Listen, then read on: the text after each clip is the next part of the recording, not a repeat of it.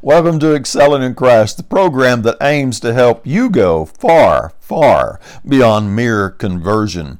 I recently heard a speaker say that the church is really good at making converts, but not very good at making disciples. The point he was making is that many of us tend to think our job is done at the point of baptism training disciples, unfortunately, is often just left to the new convert to try to figure it out for him or herself. We really haven't organized, codified, or formalized a system of training. And that is unfortunate. Hey, if you find value in this presentation as we go on, then share this wherever you do your social media. That is the best way to support this program and help us get the word out to a lost and dying world. Simply click that share button and post it on your preferred platform. Now, the solution to creating disciples is not an easy one step answer. There's multiple reasons to why there is lack of training.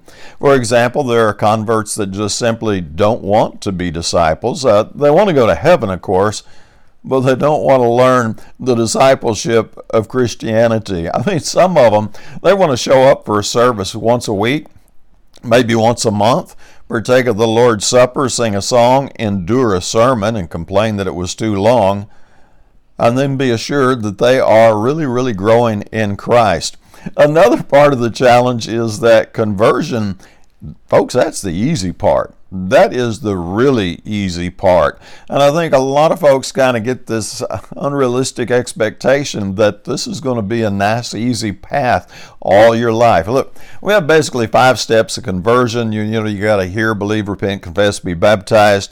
And those, those are just crazy easy compared to actually traveling the straight and narrow road and being faithful unto death, as Revelation 2 and 10 teaches. So it's maybe a little bit like the difference between enlisting to go into the military and then boot camp, or enlisting and then being on the front line with people shooting at you and trying to drop bombs on you. So, we could talk about a lot of reasons why people just barely grow after they convert, but I think that's enough to get us started for now. Fact is, a lot of people stop seeking Christ right after they, they come up out of the waters of baptism. They don't really get Hebrews 11:6 that says without faith it is impossible to please him, but he's a rewarder. Now this is the part they're missing. He's a rewarder of those that diligently seek him. And baptism is not the end of the seeking.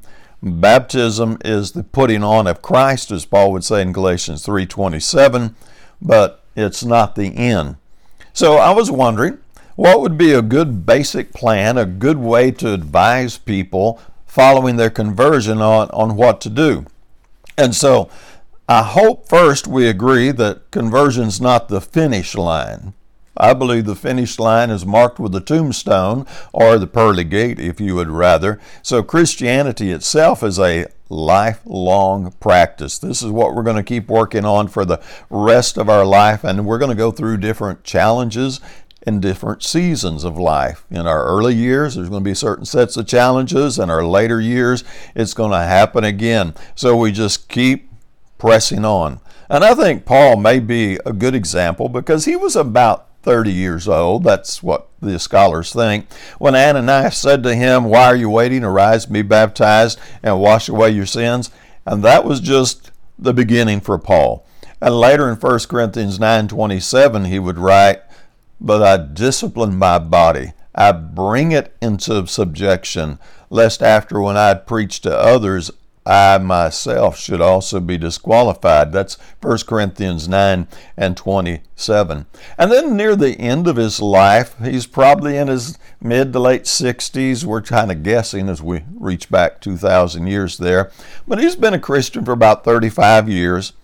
And he writes in Philippians 3, starting at verse 12, Not that I've already attained, or am already perfect, but I press on that I may lay hold of that for which Christ Jesus also laid hold of me. Brethren, I do not count myself to have apprehended, but one thing I do, forgetting those things which are behind and reaching forward to those things which are ahead, I press toward the goal for the prize, the upward call in Christ Jesus. So here we have Paul near the end of his life, and he's still pressing forward. He has not crossed the finish line yet, and there are still things to learn even in this late season of his life. And these things that you're going to learn in the later seasons of life, you just can't learn them in the early seasons.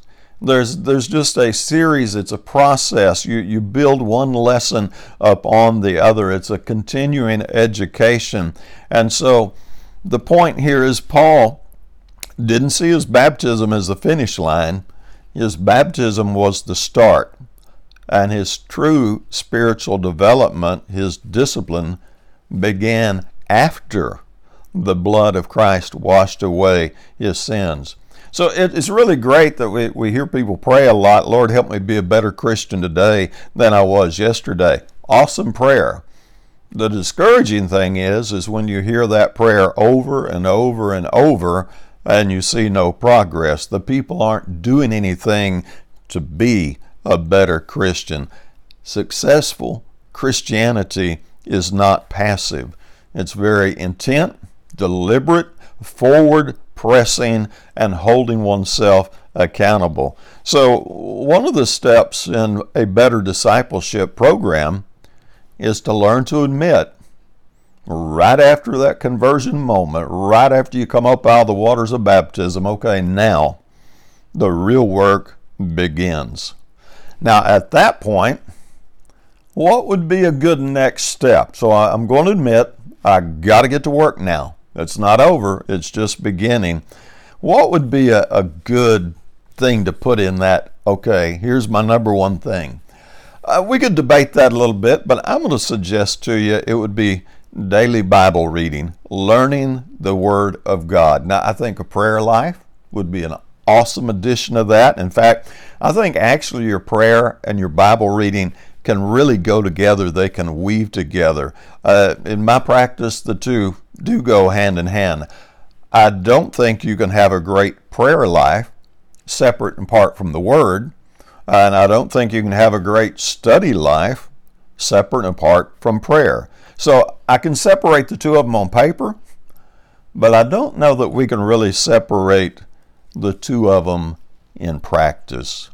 So let me pause. If you're finding any value in this presentation, then just share it wherever you do your social media. That's the best way to support this program. That's the way to help us get the world out, word out to people who need it because we can make a difference.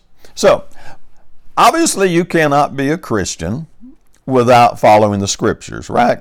So, let's let's cover some basics here. In Psalms 119, 104, verse 105, David wrote, Through your precepts I get understanding. Therefore I hate every false way. Your word is a lamp to my feet and a light to my path.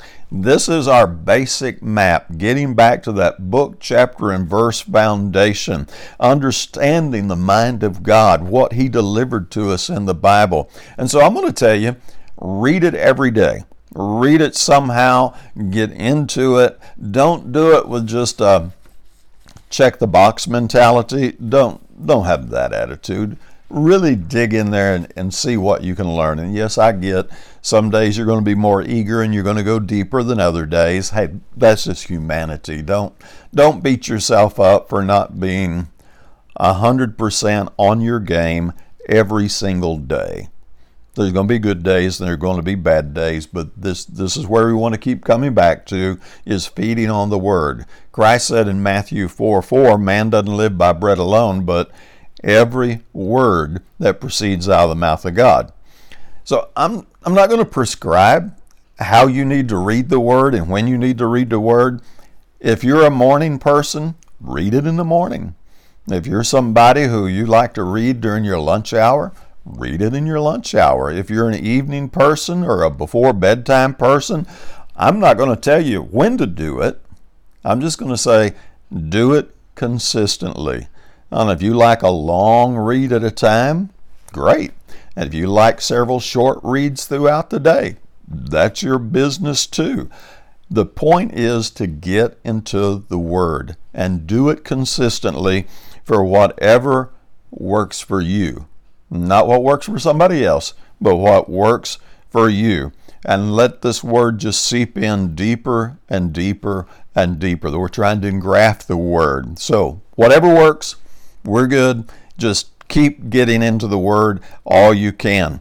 Now, again, wouldn't try to limit you to one single idea. The they're different. They're like daily plans, they're weekly plans. There's Old Testament combined with New Testament plans. I've seen one that divides your daily reading into five different aspects of it. One of them includes a Proverbs and a Psalm every day. Some people like to go from Genesis 1 1 straight to the back. Uh, again, no rules other than be in the Word every day. What's working for you? What's really helping you grow? And when you get that, I think we're fine. And if you do it different than I do it, I'm not going to judge you as long as you are getting into the Word. Now, here's a little something deeper to look at now. Is Bible reading something you really enjoy doing, or are you resentful? Are you glad to do it? Are you eager to do it? Are you thinking, oh, I got to do this or I'm going to burn in hell forever? God loves a cheerful giver. Uh, and what we want to do is not just, you know, squeeze it in before we go to bed so I can check the box on my reading list.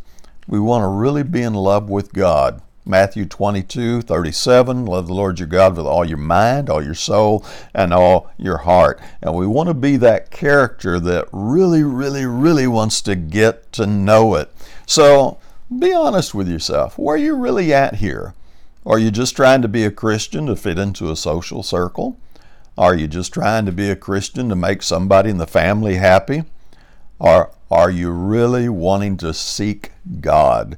Because that is the very reason we're here on the planet. The whole purpose of life is to seek God. That was Hebrews 11:6. Remember he said he was a rewarder of those who diligently seek him. And so, one of the things we have to check from time to time is our attitude. Are we cheerful givers of our time to learning the Word? Or are we resentful? Are we begrudging? And now, let me, let me give you just a little leeway there. Because, yes, some days you're going to have good days, some days you're going to have bad days. Sometimes your energy is going to be really, really low, and you're going to just like, oh, I'm so worn out.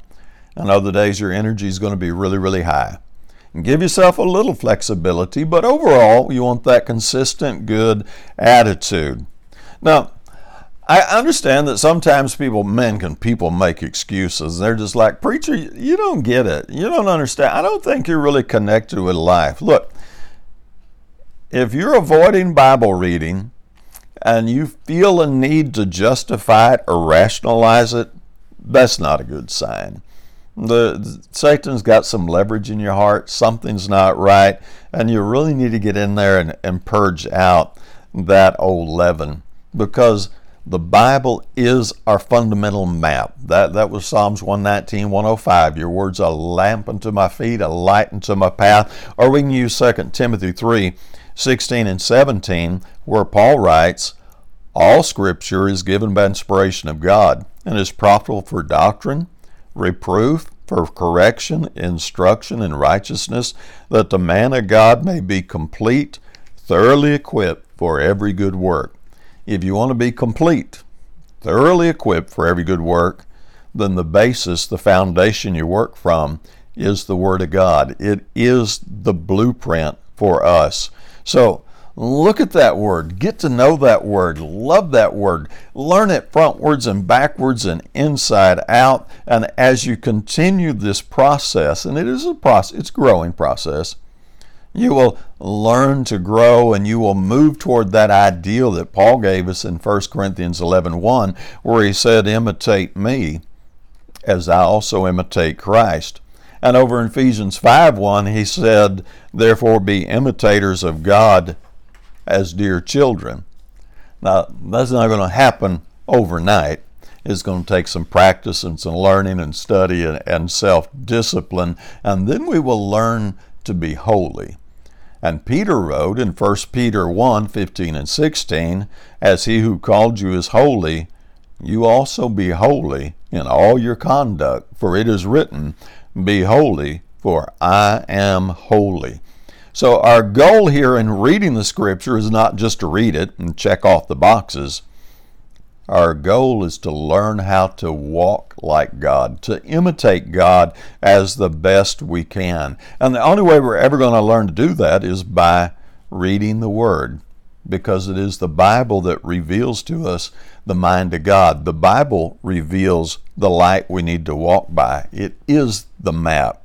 So, you can be a decent person without a smattering of Scripture.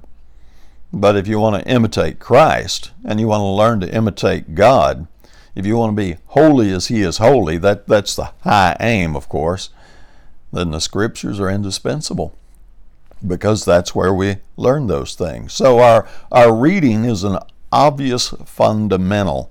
And yet, having said that, and all these things so far in the presentation, we've barely scratched the surface the Bible reading is, is just so much deeper and more important. And we'll cover that in a, a future podcast here, one more episode. But a lot of Christians, they really, they just don't have a clue about the depth of the Bible. I, I hate to say it, but for some people, it's just a moral entertainment. And true spiritual depth is really not something that they go to church seeking. They go to church seeking to be entertained not trained. And there's a big difference between being a consumer and being a disciple. Now, I need to open this up just a little deeper because the Bible's a tough book. And we just need to be honest about that. It's hard and it's going to be difficult, and you need to read it at your level. So if you're a brand new convert, do not expect to understand the Bible cover to cover as some 50 year practicing Christian would understand it. It's going to take you some time to get there. So let's uh, say you read the Bible through one time, and just for illustration, let's say you understood a whole 10% of it. I think that's pretty good. Then you're going to read it through again, and you're going to understand 20% of it. And then the third year, you're going to read it through again, and now you're up to 30%. Now, those are just illustrative numbers. You're going to learn some of it much quicker than that, and you're going to come to the end of your life still having questions. But regardless of whether you're 15 years old or 50 years old or 80 years old, you can't let your chronological age try to determine where you should be. If you're a new convert and you were just converted at age 60, you're still a spiritual baby. And you're going to start the same place that 15 year old starts, and you can't let your adult ego get in the way. And man, will your adult ego try to get in the way. I mean, you could be a captain of industry. You could have been somebody who really yielded, wielded power uh, and had position. And when you convert, you start all the way down at the bottom of the ladder and you desire the sincere milk of the word. Or as Peter said it, we lay aside all malice, all deceit, hypocrisy, envy, and evil speaking, and as newborn babes, we desire the pure milk of the word so that we can grow. So, let's assume that you get the basic idea behind reading but you still just don't understand all that's in the Bible. That's okay. When you were in the first grade, you learned your ABCs a little bit more. Way back when I was in school, we actually had the Fun with Dick and Jane readers. And that's where we started.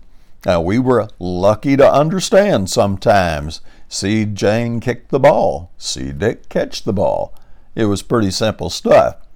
But then we moved to the second grade and then the third grade and a little further and a little further. And then one day we were reading much more complicated things and understanding things like um, To Kill a Mockingbird. So let me encourage you read at your level. And if there's something you don't get, just say, hey, I didn't get that this time. Ask your preacher, ask your teacher about it if you want to. But don't expect yourself to understand everything there is in the Bible. And like I said, you're going to leave this life still having questions about what some of it meant because it's a really, really deep book. So be realistic with your expectations. And no matter what your level of Christianity, learn to get comfortable with mysteries, opinions, and some paradoxes because they're there and they're always going to be there and it's always going to cause you some difficulty. The Bible doesn't answer every question that you want to ask. The goal of the Bible is to present you and I everything we need so that we can learn to imitate Jesus, so that we can walk in the footsteps of Jesus. The Bible is here so that we can learn to seek God. And there's some things in the Bible that we're just not going to get. And that's okay.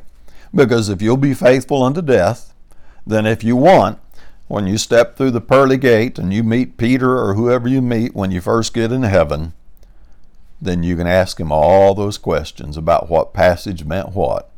And I have an idea the moment you step through the pearly gate in victory, all those questions you thought you were going to ask, you're not even going to give them. You're not going to give them a second thought. You're you're not even going to care anymore. So don't let the devil use those difficult passages to keep you from reading the Bible. You just read that one and then say, well, maybe I'll get that one next year. And, and really keep looking for the practical application. What, what does this passage mean to you in your, your life, in your season, in your relationships, your co workers, your marriage, your family, your church family, uh, and really go there with it. That's how you are going to train you to be a better disciple. And that's what it's all about. That's that's the bottom line. Now, if you really want to get advanced as you, as you develop, you can get into the Greek and the Hebrew, and you can study a lot of that. And you'll find some neat little nuances. Uh, really, I think if you'll just compare different translations, you'll you'll do pretty good and get everything that you need to get. So, you start with a simple one plus one is two and you keep working, and one day you're doing geometry and algebra and quantum physics or, or something or another. So we're going to start as babies. That's where we start. Sincere milk of the Word. We're going to understand there's some difficult stuff, there's some mysteries, and we're going to understand that when I die, when you die, you're still going to have some questions about what some of that meant. And that's okay. God knew what He was doing when He put the book together, and He put it together exactly the way He wanted it. And if you can handle that, then you're going to make awesome progress in the coming years. So, hey, thanks for spending a few minutes with me in this presentation. My goal is to point you back to the Bible. I'm not your authority. The Bible is your authority. Jesus is your authority. And if you'll learn the map and you'll learn to follow the map, then, like I say, I believe you'll find. Jesus said, Seek and you'll find, knock and it'll be open. And I believe that's exactly what's going to happen. So, so thanks for listening. If you found some value in this presentation, then just share this with anybody on whatever media you use. Just go over there and click share put it on your favorite media platform. That's how we can work together to get the word out to people who need to hear the word because together we can make a difference. And as always, I hope you have a great day.